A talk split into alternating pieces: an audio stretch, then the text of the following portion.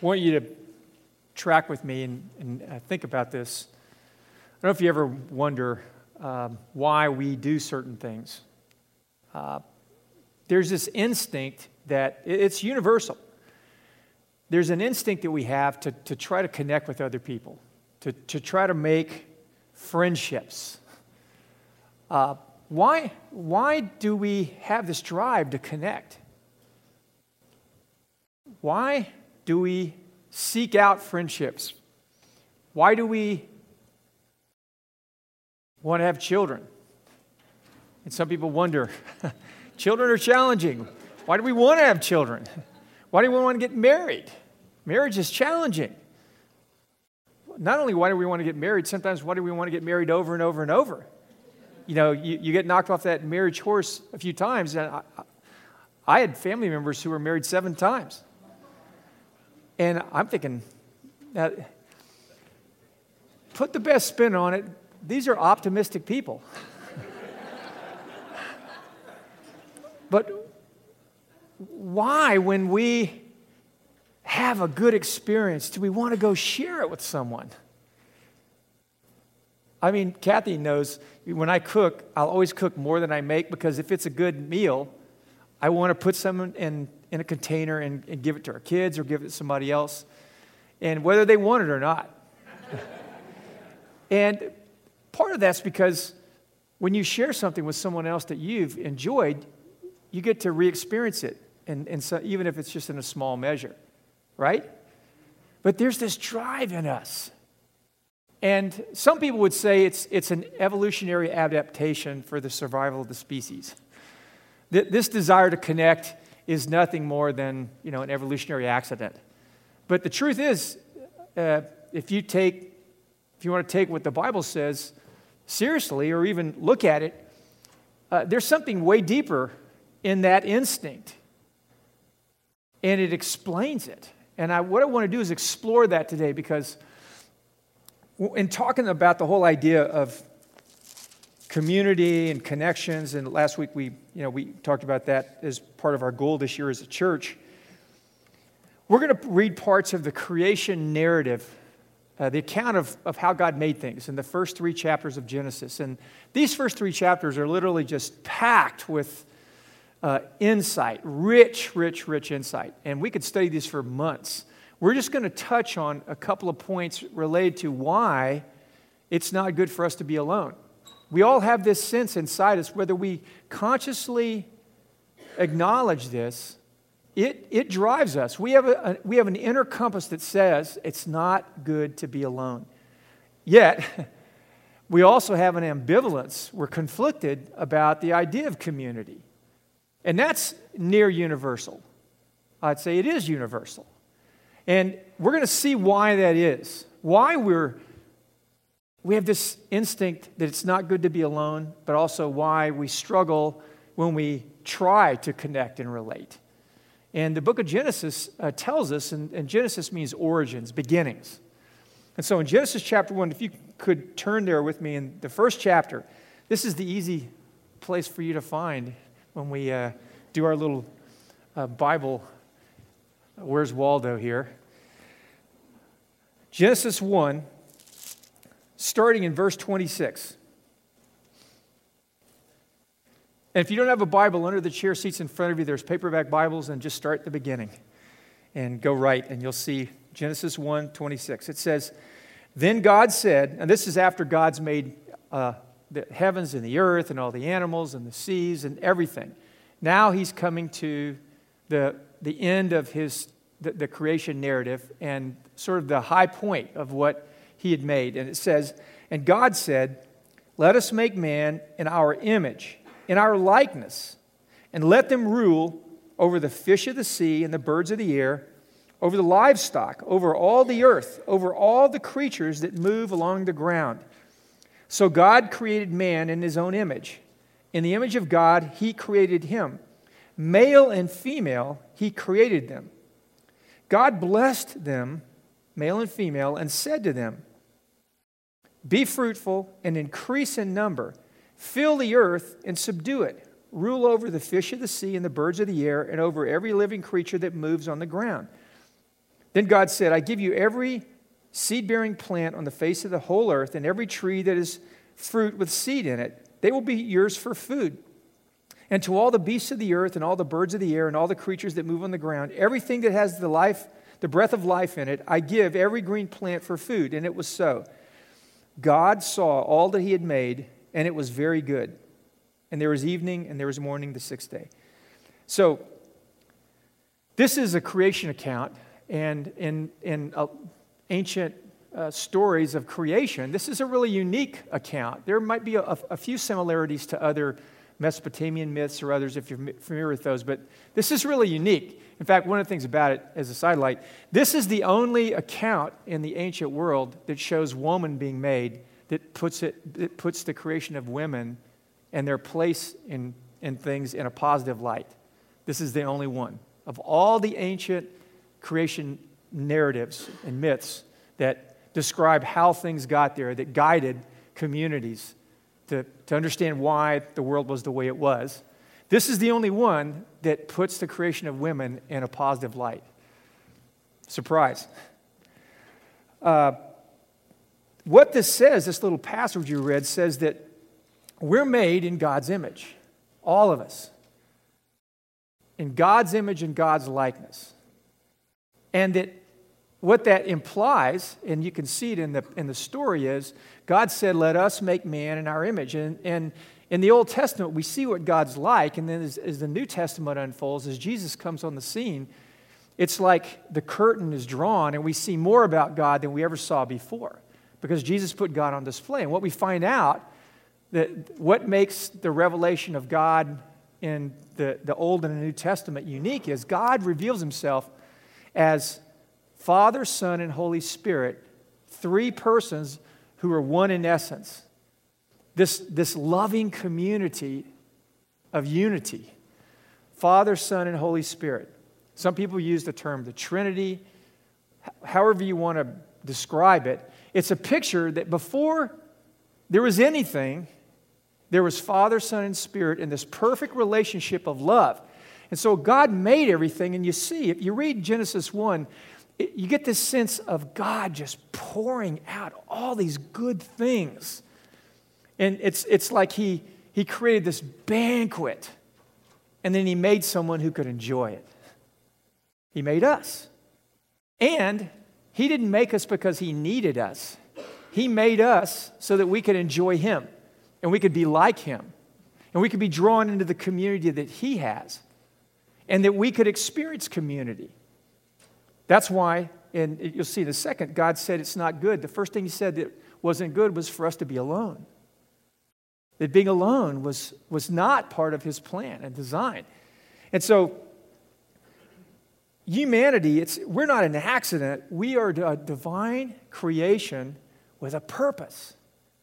And fundamental to that purpose is this this instinct towards community. It's inescapable. You can't go anywhere in the world and not see it. Now, I don't mean there aren't people who have experienced things in their lives that have driven them away from community. That's clearly true. And there, there, are, there clearly are people who have been hurt and have, made, have done things themselves uh, to self sabotage and have, have broken, in many ways, the, the bonds that that God tried to establish in their lives to be in community. But the first thing you see in Genesis 1 is that we're made in God's image. We are made in God's image. And then, and then in Genesis chapter 2, let's read here, starting at verse 4, it says, This is the account, it's going to repeat.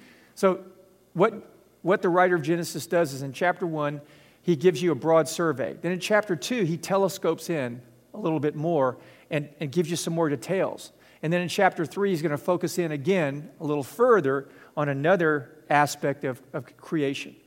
So, chapter two, he says, This is the account of the heavens and the earth when they were created. When the Lord God made the earth and the heavens, and no shrub of the field had yet appeared on the earth, and no plant of the field had yet sprung up. For the Lord God had not sent rain on the earth, and there was no man to work the ground, but streams came up from the earth and watered the whole surface of the ground. The Lord God formed the man from the dust of the ground and breathed into his nostrils the breath of life, and the man became a living being. Now the Lord planted, the Lord God had planted a garden in the east in Eden, and there he put the man he had formed. And the Lord, the Lord God, excuse me, made all kinds of trees grow out of the ground, trees that were pleasing to the eye and good for food. And in the middle of the garden were two trees, the tree of life and the tree of the knowledge of good and evil. And there was a water, it says, that, that watered that garden. And down at verse 15, the Lord God took the man and put him in the garden to work it and take care of it. And the Lord God commanded the man, You're free to eat from any tree in the garden, but you must not eat from the tree of the knowledge of good and evil, for when you eat of it, you will surely die. Then the Lord God said, after seeing everything he made that was good, he said, It's not good for man to be alone. I will make a helper suitable for him. And this is where the creation of woman comes in. But let's stop at that point and look at what he says. He makes this beautiful creation and he says it's not good for us to be alone. This is the first thing that God said wasn't good about everything he made. Everything he made was amazing. But he saw that man by himself, and this is different than just Adam. Uh, some, when, when God took part of Adam out and created Eve, Adam was different. But he created, his intent was community. And that out of those two people would come a world full of people. He blessed them. He gave them some unique ability to, to grow and multiply and to form community that would in some way reflect the community of God, Father, Son, and Holy Spirit. That there would just be this rich life. That He made us for that. That was what He designed us for. That's where that instinct comes from, where we seek to connect with other people. And it's not an instinct that we should have any uh, shame or, or, or any suspicion of. It's a good thing. Well, what he says is that we were made, oh, I'm sorry, he goes on and he says uh, in verse 24, after he creates woman, for this reason a man will leave his father and mother and be united to his wife, and they will become one flesh. Then he says, the man and his wife were both naked, but they felt no shame. And there isn't anybody in the world who's felt that. Because we come into the world, we'll look at where this all comes from in just a second. We come in the world with this sense of shame. We carry it. We're trying to overcome it. And we use clothes and other sorts of conventions to try to hide that shame. It's painful. Yet they lived in this incredible sense of shamelessness and innocence that people dream of. That I think at different times we touch it in our relationship with God and with other people. We find people that, that we can be honest with, people that we can trust, people that love us we have these moments where we feel like, oh, I'm not bad. I, I, I, I have flaws. I have struggles in my life. I have character flaws, and, and I've done bad things, but I'm not innately bad. That our relationships are how we discover that. So they had this relationship with God where they had this face to face interaction with Him, and they had this open hearted community amongst themselves between Adam and Eve at this point that you know we could only dream of. It's the stuff that we write stories about. And that's what they did. Now, the word naked there becomes a word that becomes, i I'm going to show you in a second, it becomes this, it's a real key theme that we have to, to, this is the picture God wants is for us in community, his idea of community is it's a place where people can be vulnerable and honest and transparent and not hide and have no shame. And when they feel shame, the love that they experience and the grace that they experience and the life of Jesus that they experience from other people help to begin to diminish that shame because it's, it's always going to be there, but it's supposed to be decreasing. The sense of it's supposed to be not increasing, but decreasing in our life. But that comes out of relationship with God and with one another. And they were made in this, this passage we just read, they were made to do life together, to be naked, to be vulnerable, to be open without any shame, to experience just simple joy in that. And this purpose is something that our deeply embedded American individualism fights against. God's trying to realize a purpose in our lives of us doing life together, of us being naked and unashamed. But American individualism surrounds us and it permeates us and it, and it permeates the way we think, and then, and then as a result of the way we think, the way we relate. And it causes us to hide. And when we hide, all we do is we just bury the shame. We send it underground, and then it just controls our lives. And it robs us of things because what shame makes us do is it makes us hide. Now, shame, you're going to see, comes from somewhere. And shame has, you know, there's different ways we could describe it. And this isn't going to be, it's a deep subject we're, we're not going to have the time to, to look into. But Jesus, one of the most familiar sayings of Jesus in the New Testament was in the book of John, and Jesus said this. We're going to see it played out. Jesus said, The thief, Satan, the tempter, comes to steal, kill, and destroy. But I came that you might have life. And so there's this crucial thing that you're going to see. The reason why we have this instinct to connect with people is because God designed us for that. And that He says, the richness, the rich life I have for you is found there. It's not found in isolation. And if you isolate, you, you will only find just little shreds of the life that I mean for you to know, just scraps and leftovers. Again, the book of Genesis is, is the terms that, that the writer uses to describe God and what he did was God gives us this rich banquet out of his generosity and, and his riches. And then he puts us in the middle of it and, and makes us capable of enjoying it and enjoying him and everything he made. And then he just gives us responsibilities. And as we'll see, we muck them up. And then there is this aftermath that what we call the fall. And so Jesus says there's an abundant life that we all have this desire for. And it's an abundant life that isn't just us and God, it's an abundant life where we do life together with God and with others. You know, it, it's inconceivable to understand the New Testament without realizing that that's what God's getting at. He's trying to get at reconciling us to one another and reconciling us to God. It's the, it's the cross. We've said this for years here, over and over and over. And in we're designed to do life together. God put them in this garden, and He walked with them in the garden. And the word put in the first part of Genesis, the Hebrew word for put is a different word than the writer uses when it says he says God put all these things here and there. When God put Adam and Eve in the garden, that word there means to consecrate. It's a word that means to consecrate with God's presence for a special purpose. There was something holy that what God was doing. God was saying, I'm going to fill my presence in this community.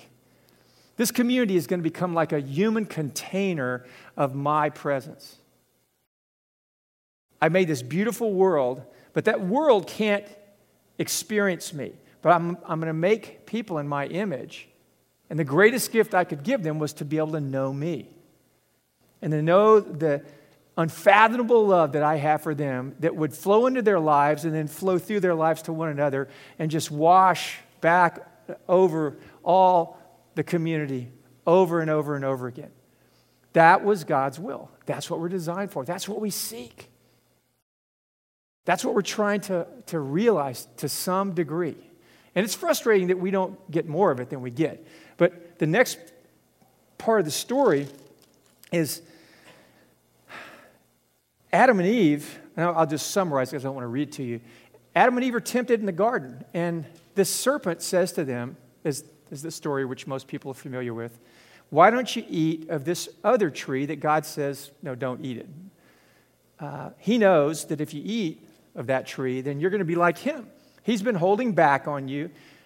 He, he doesn't know what's good. You know what's good. Even though over and over it says God knows what's good. Good, good, good, good, good, good, good.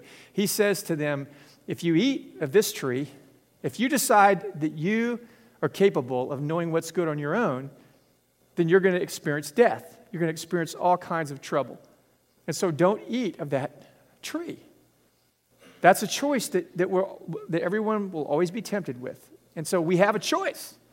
If, if God's design for us is community, it is to do life together, we face the choice of are we going to live our lives and try to follow Jesus as, as rugged American individualists who, who, who do life together when it's convenient, who do life together if it fits in our schedule, or, you know, if our favorite show isn't on TV, or, you know, whatever sports things our kids are in, or we want to be involved in, or I don't, God forbid that we would interrupt golf for community.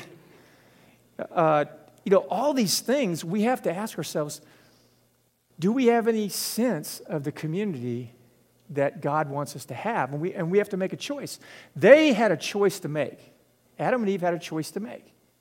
And when they made the wrong choice to choose their own wisdom and their own ways, it was tragic. And the consequences were, are, are still being experienced by every human being and that, that's, that's ever lived and ever will live. And in Genesis, these consequences Let me, let me go over them for you. So, at the end of chapter 2, the man and his wife were both naked and they felt no shame. So, when we listen to God and we embrace his wisdom, even when that wisdom challenges us, even when that wisdom looks like that's going to be costly, that's hard, God. Why would you ask me to do that? If we trust him, we will experience more and more and more of being able to be naked but not ashamed. As soon as they experience, as soon as they listen to the wisdom of the serpent, which basically said, you know, you're, you're, you're made in the image of God, do whatever you want to do. Whatever God's designed for your life is, you know better. You're grown up now. You don't need that sort of arcane religious wisdom. You're, you're a better person than that. You know, you're an educated person. We all hear that kind of a message and we go our own way. Well, there was, in Hebrew, the writers in Hebrew, it's hard for us to get it because Hebrew is a real small, has a small vocabulary, but they use these play on words. These play, they take a word and they tweak it and they use it in a story to make a point. And our ears can't hear it. But what happens is they go from being naked and unashamed to being naked and ashamed. And the word naked there isn't the same word as naked here. It means to be under to be naked and under God's judgment. So when they went their own way, they saw that they were naked, but it wasn't the other kind of naked. Now it was being naked. Instead of being naked under God's blessing, now they're naked under God's judgment. And it's this word, the word goes from arum to aram to aram to arar. And the last word is arar means now they were under the curse. So they started under God's blessing when they embraced his wisdom, and they were naked and unashamed. Because they chose their own wisdom, they came under God's judgment, and then they came under his curse. And the curse was God saying, Because you've done this, because you were the most significant of my creation, and you are the ones that I entrusted care over everything, your disobedience is going to impact everything and everyone. Because that's what significance does. Significance confers on us impact. our choices really do matter. Not just to us, they matter to everybody. It is the worst kind of lie to think that there is a victimless crime. Our lives are so intertwined in ways that we can't appreciate as Americans. But we can see it in these stories. Here's two people who will all meet one day. I think it's going to be interesting to meet Adam and Eve. They are two of the people, when I think about what's it going to be like when God creates a new heaven and a new earth, and, and I think Adam and Eve will be there. And I think they make it, quote unquote, right? I think it's going to be interesting to have a conversation with them just to see what life was like and then what was the snake? What was that all about? You know, was it like, was it like up and talking, you know? Like, what was its accent? And, you know, because in, in, uh, like the commercial says, all the villains are British. Did the snake have a British accent? And they go, We don't know what British is, John. And I go, Oh, that's right. You're Adam and Eve. That was before the British. Okay. Well, it would be interesting to talk to Adam and Eve and find out what was this all about. But they had to be standing there when God says to them, He says, basically, He says, because you made this choice, there's three consequences. Now, I'm not going to read the, the text, but He says, because first he talks to the serpent, then he talks to Eve, then he talks to Adam. And he basically says there's going to be constant spiritual warfare between the serpent and the seed of the woman. But he gives hope. Then he says to the woman, because of you, there's going to be constant relational conflict. And then he says to the man, because of you, there's going to be constant vocational frustration and sickness and death. That's not a pretty picture that gets painted when that teaches us what happens when we reject God's wisdom, when we choose ours. Whatever ours is, however well intentioned it is, there will be consequences. And he says that, the, again, it's the picture that you see is instead of this blessed environment a, that a community can be placed in that is filled with God's presence, that's just, God is just firing out of everything. Every flower, you know, every raindrop, every cloud, every interaction is just full of God's presence. Now, there's all this pain and sorrow, and it's the curse.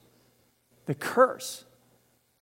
And when you read it, it's hard not to hear the heartbreak in God as he says this.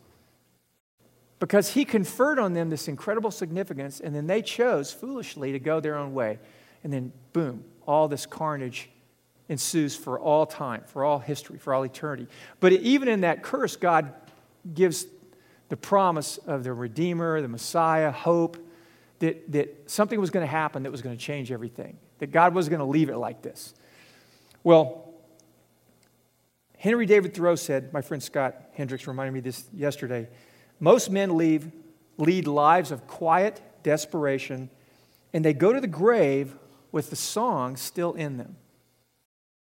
And the song could mean many things, but most American Christians lead lives of quiet desperation alone.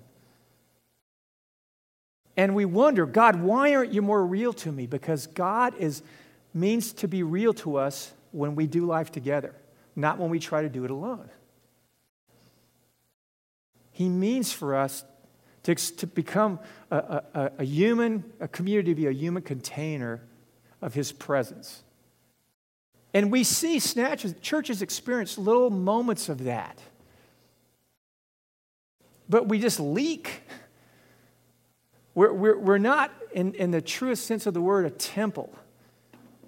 We're, we're, churches are more like a pile of, of building material, right? You just, it's just all piled there, but it's not connected.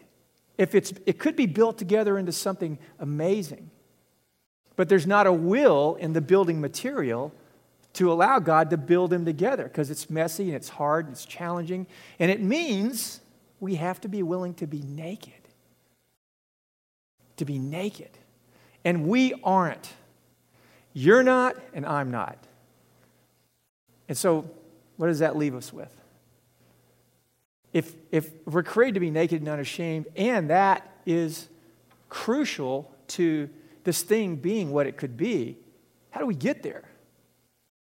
How do we ever get past our instinct to, to hide, our instinct to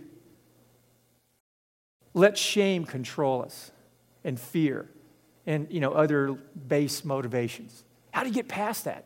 Well that's in the does, does any of that sound familiar? Is there any of that desire in you the good and bad desire i mean the desire not to be alone but then the constant choices that you make to be alone and to hide because Jesus is the only one that can get us out of that. Now, I want you to look in the New Testament. In Galatians chapter 3, verse 13 and 14, I want to close with this. Two things. So, uh, look back in the New Testament in the book of Galatians.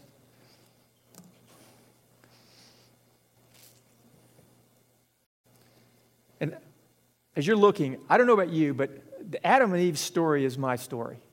There's no doubt. That is my story.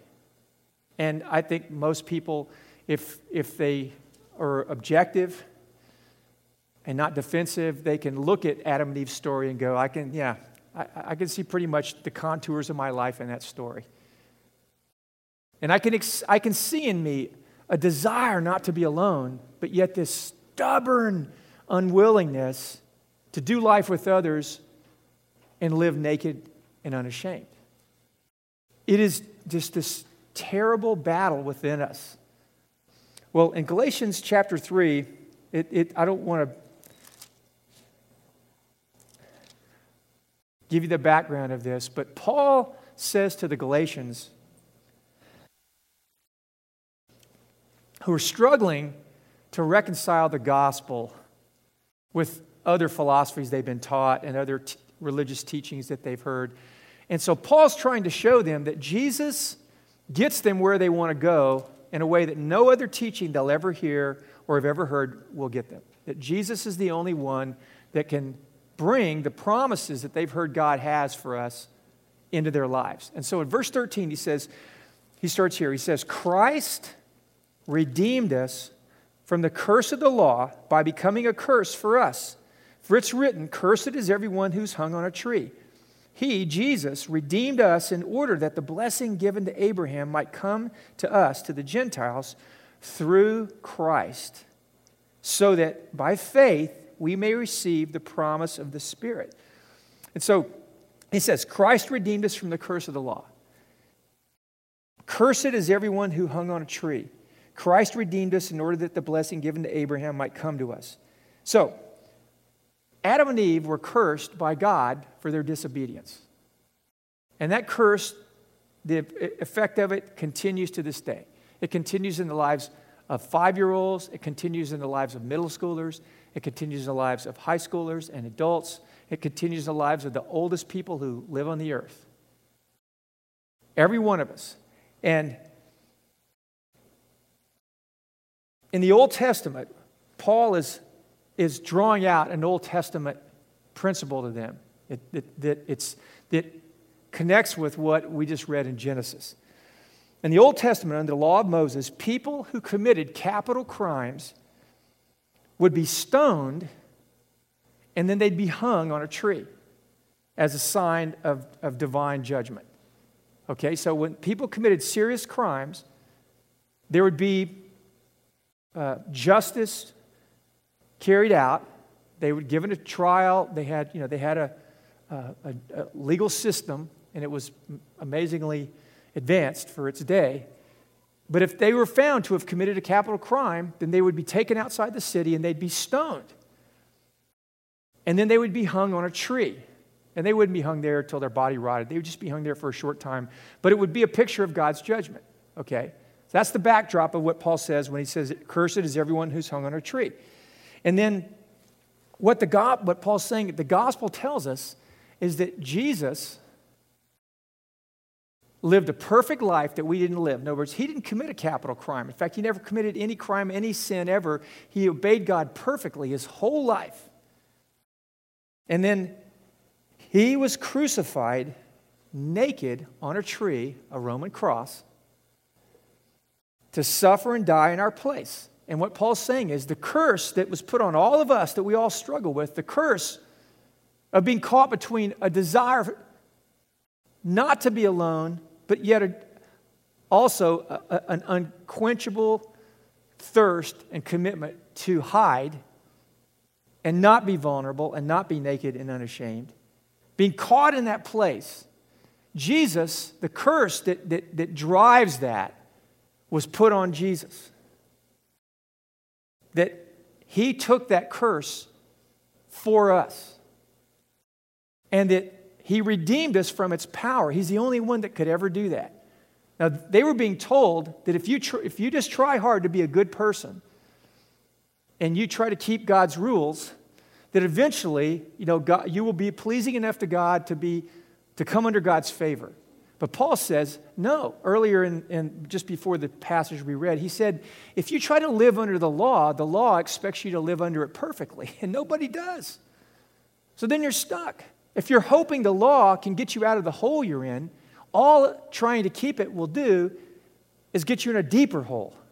Because as soon as you try to earn God's favor by your religious performance or your moral obedience, you're going to find how many times you don't want to do what God wants and how many times you bail on doing His will. And then you're just further behind the eight ball. But Paul says Jesus redeemed us, and they use that word from their slave markets where people would be sold and bought by people you know, for uh, uh, servants and workers. And Paul says, and, and slaves were very expensive. And, and there were millions of slaves in the Roman Empire. And so when someone was, was redeemed, a price was paid so they could be freed. Now, sometimes that just meant they could be sold from one master to another. But he's using the idea here of not just being sold from one master to another, but being freed completely. A person with real rights now and no longer a slave. That's what redemption means. And he says that Jesus did that on the cross. And so, what he's offering us is in the gospel if we freely receive Jesus, if we freely accept him by faith, not by some bargain we're trying to make, then God takes the curse that's been on our lives and it gets transferred to Jesus. And the life that Jesus lived gets transferred to us. It's, it's an unfair exchange. And Jews struggled with it because they couldn't understand how the Messiah, who was supposed to be the most blessed person who's ever lived, more blessed than Moses, he was somehow God among us, Emmanuel, how he could die and be cursed, and how that could be the plan of God. They couldn't get their heads around it. They just go, there's no way that God could be in that. And that's what we all struggle with. We struggle with can God really be in this way of, of getting me out of this mess that I'm in? Yes. It is the only way we ever get out of the mess that we get ourselves into. Is we, and the, promise is not, he didn't redeem everybody, he only redeemed the people. I mean, he, he offers redemption to everybody, but to experience it, Paul uses this phrase here he says, uh, He redeemed us in order that the blessing given to Abraham might come to the Gentiles through Christ Jesus. We have to be in Christ. We have to have received Christ into our life. We have to be willing to yield up control of our life and surrender our life to Him and put our trust in Him that He will take the curse, that what He did on the cross for us will actually take the curse away from our life. And that will send God Himself, God His Spirit, into our life. And that we will begin to have the wherewithal to move towards community and to begin to choose to live to a greater and greater degree naked and unashamed. Jesus is the only one that can get us there. And some of us, you've experienced that, But you hear the, you also hear, so there, there's two groups of people here. There's people here who still haven't experienced that in Christ. You never really yielded your life to Jesus and believed in him. You never asked him into your life in that way. And then there's others of us, we've done that. We don't realize that the call to Jesus is also a call to community. The two great commandments love God with all your heart, soul, mind, and strength, and love your neighbor as yourself. And the, the second one is not an option. Love your neighbor as yourself. It, it implies all kinds of reciprocal responsibilities. It requires this intimacy and connection. You know that each of you, we'll talk about this next week, each of you have been given spiritual gifts that are meant to bless other people, that are crucial to the growth and the welfare of other people. And their gifts are crucial to your welfare and growth and your spiritual vitality. But if you don't put yourself in proximity to those people as a way of life and you don't do life together, their gifts can't meaningfully impact you and your gifts can't meaningfully impact them. And I mean, just think about if, if you think, I, I used a picture last week of one of the things we're trying to put in our rearview mirror is we don't want to be a drive through church. Most churches are drive through churches. We have aspects of that here. And a drive through church is you talk to, you, you order, and you go to the window, and something good comes, you drive away, but you're in your car by yourself. Maybe there's a couple other people in your car with you. But it's, a, it's this picture of disconnection, not connection. And real community means there are times in your life where people kick you butt. That's the theological term. Where people challenge you. You know you're doing life together. Now I know, uh, those of us that are married, we know what that's like. We're, we're, we're, con- we're challenged in our relationship on a, on a daily basis. But I'm talking about other people to whom you've not sworn a lifelong fidelity and wearing rings and all that. I'm talking about people who you let into your life and you let see enough about your life for them to go, ah, What is this thing you do here when you act this way? That's what doing life together implies. And that's what we avoid. And that's why our relationship with God oftentimes is so impoverished. Because here's the truth. This is the punchline. We'll leave you. We're going to, we're gonna worship. In fact, Bob, wherever, Bob, you still here, Bob? I know you're here somewhere. There's a, a simple truth that you, if you'll learn it, it'll, it'll make a profound difference in your life. When God invites us into relationship with Himself, He knows everything about us. We aren't hiding anything from Him. But we have to come to terms with the fact that we still try to hide stuff from Him and from other people. We do. It's just the way we are. And, and here's what we lose when we hide the unpresentable parts of ourselves, we hide the parts of ourselves that most need God's love. And we struggle with the meager resources that we have to try to meet the needs of that part of ourselves. When God says, I'm the one that made everything for you, I'm the one that sent my son to die for you, will you stop hiding? Will you commit to living, doing life together with other people in a way that lets them know who you really are, so then my love can begin to touch those parts of you that are most unpresentable, that you're most ashamed of, that you're most afraid of people finding out about. I, I told one of my friends today I'm going to talk about nudist colonies. Got this look like, what? People go to nudist colonies to come out of hiding. But that doesn't that doesn't do it. Do you understand? Being naked doesn't help you to, to be naked in the sense of community. Now, there is a, people tell me that there is a kind of liberty that you experience in that, but it's not the depth of liberty that we really are looking for. What we want to know is will you love me if you know what I'm really like? And I, I'm married to someone who loves me and she knows what I'm really like. I've experienced the love of Jesus in my life more deeply through my wife than any place else. But I've also experienced it through so many of my friends. But the cost for me is to experience that is I have to become more committed to being naked and unashamed around them. And that isn't something, you know, you don't just walk in the building and walk up the coffee bar and say, hey, you know, I, I, I stole some money from work last week. I've been struggling with that for a while. And people are looking, the coffee bar person is stepping back. You know. But there's people that you should be able to tell that to. Do you understand? And if you, if you don't have people to tell that to, I feel bad for you. Do you have that in your life? That's what God's trying to create amongst us. That's what our life groups have, that's what our home groups have been in the past, and we're trying to get them there on a consistent basis. But that's what we want to be able to do is do life together where we can be real like that. And we can be real in the most important ways that we need to be real.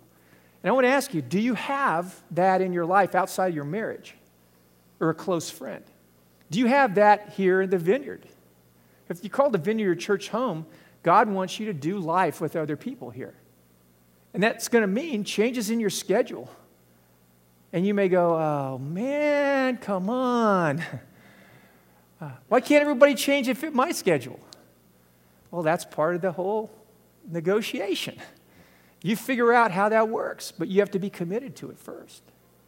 So, why don't you stand with me?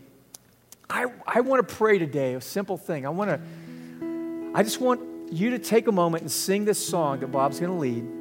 And then I want to pray for you because I believe that there's a blessing that God wants to put in your life. That if you are tired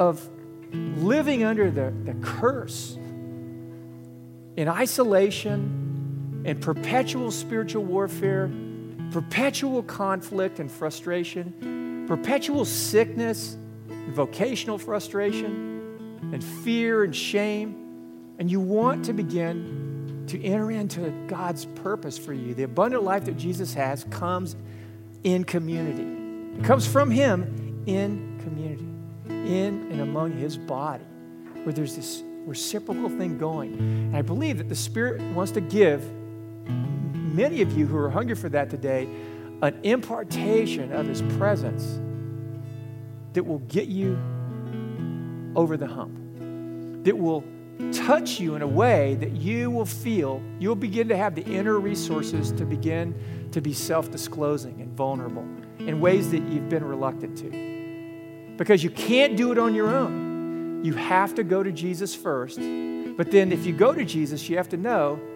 He's trying to get you into this deeper thing called community and connection. But you have to be willing to say, okay, Lord, I'm going to start letting people see the most unpresentable parts of myself with your help. And so that's the step I want to ask some of you to take today, those of you that feel like that's where I'm at. Because I believe that God wants to touch you. I also think there's other things He wants to do here. And there's some of you here that heard the gospel that when we're praying about this, if you want to ask Christ in your life, He's, he's, he's drawing you, He's inviting you today. So let's do this song and then we'll pray.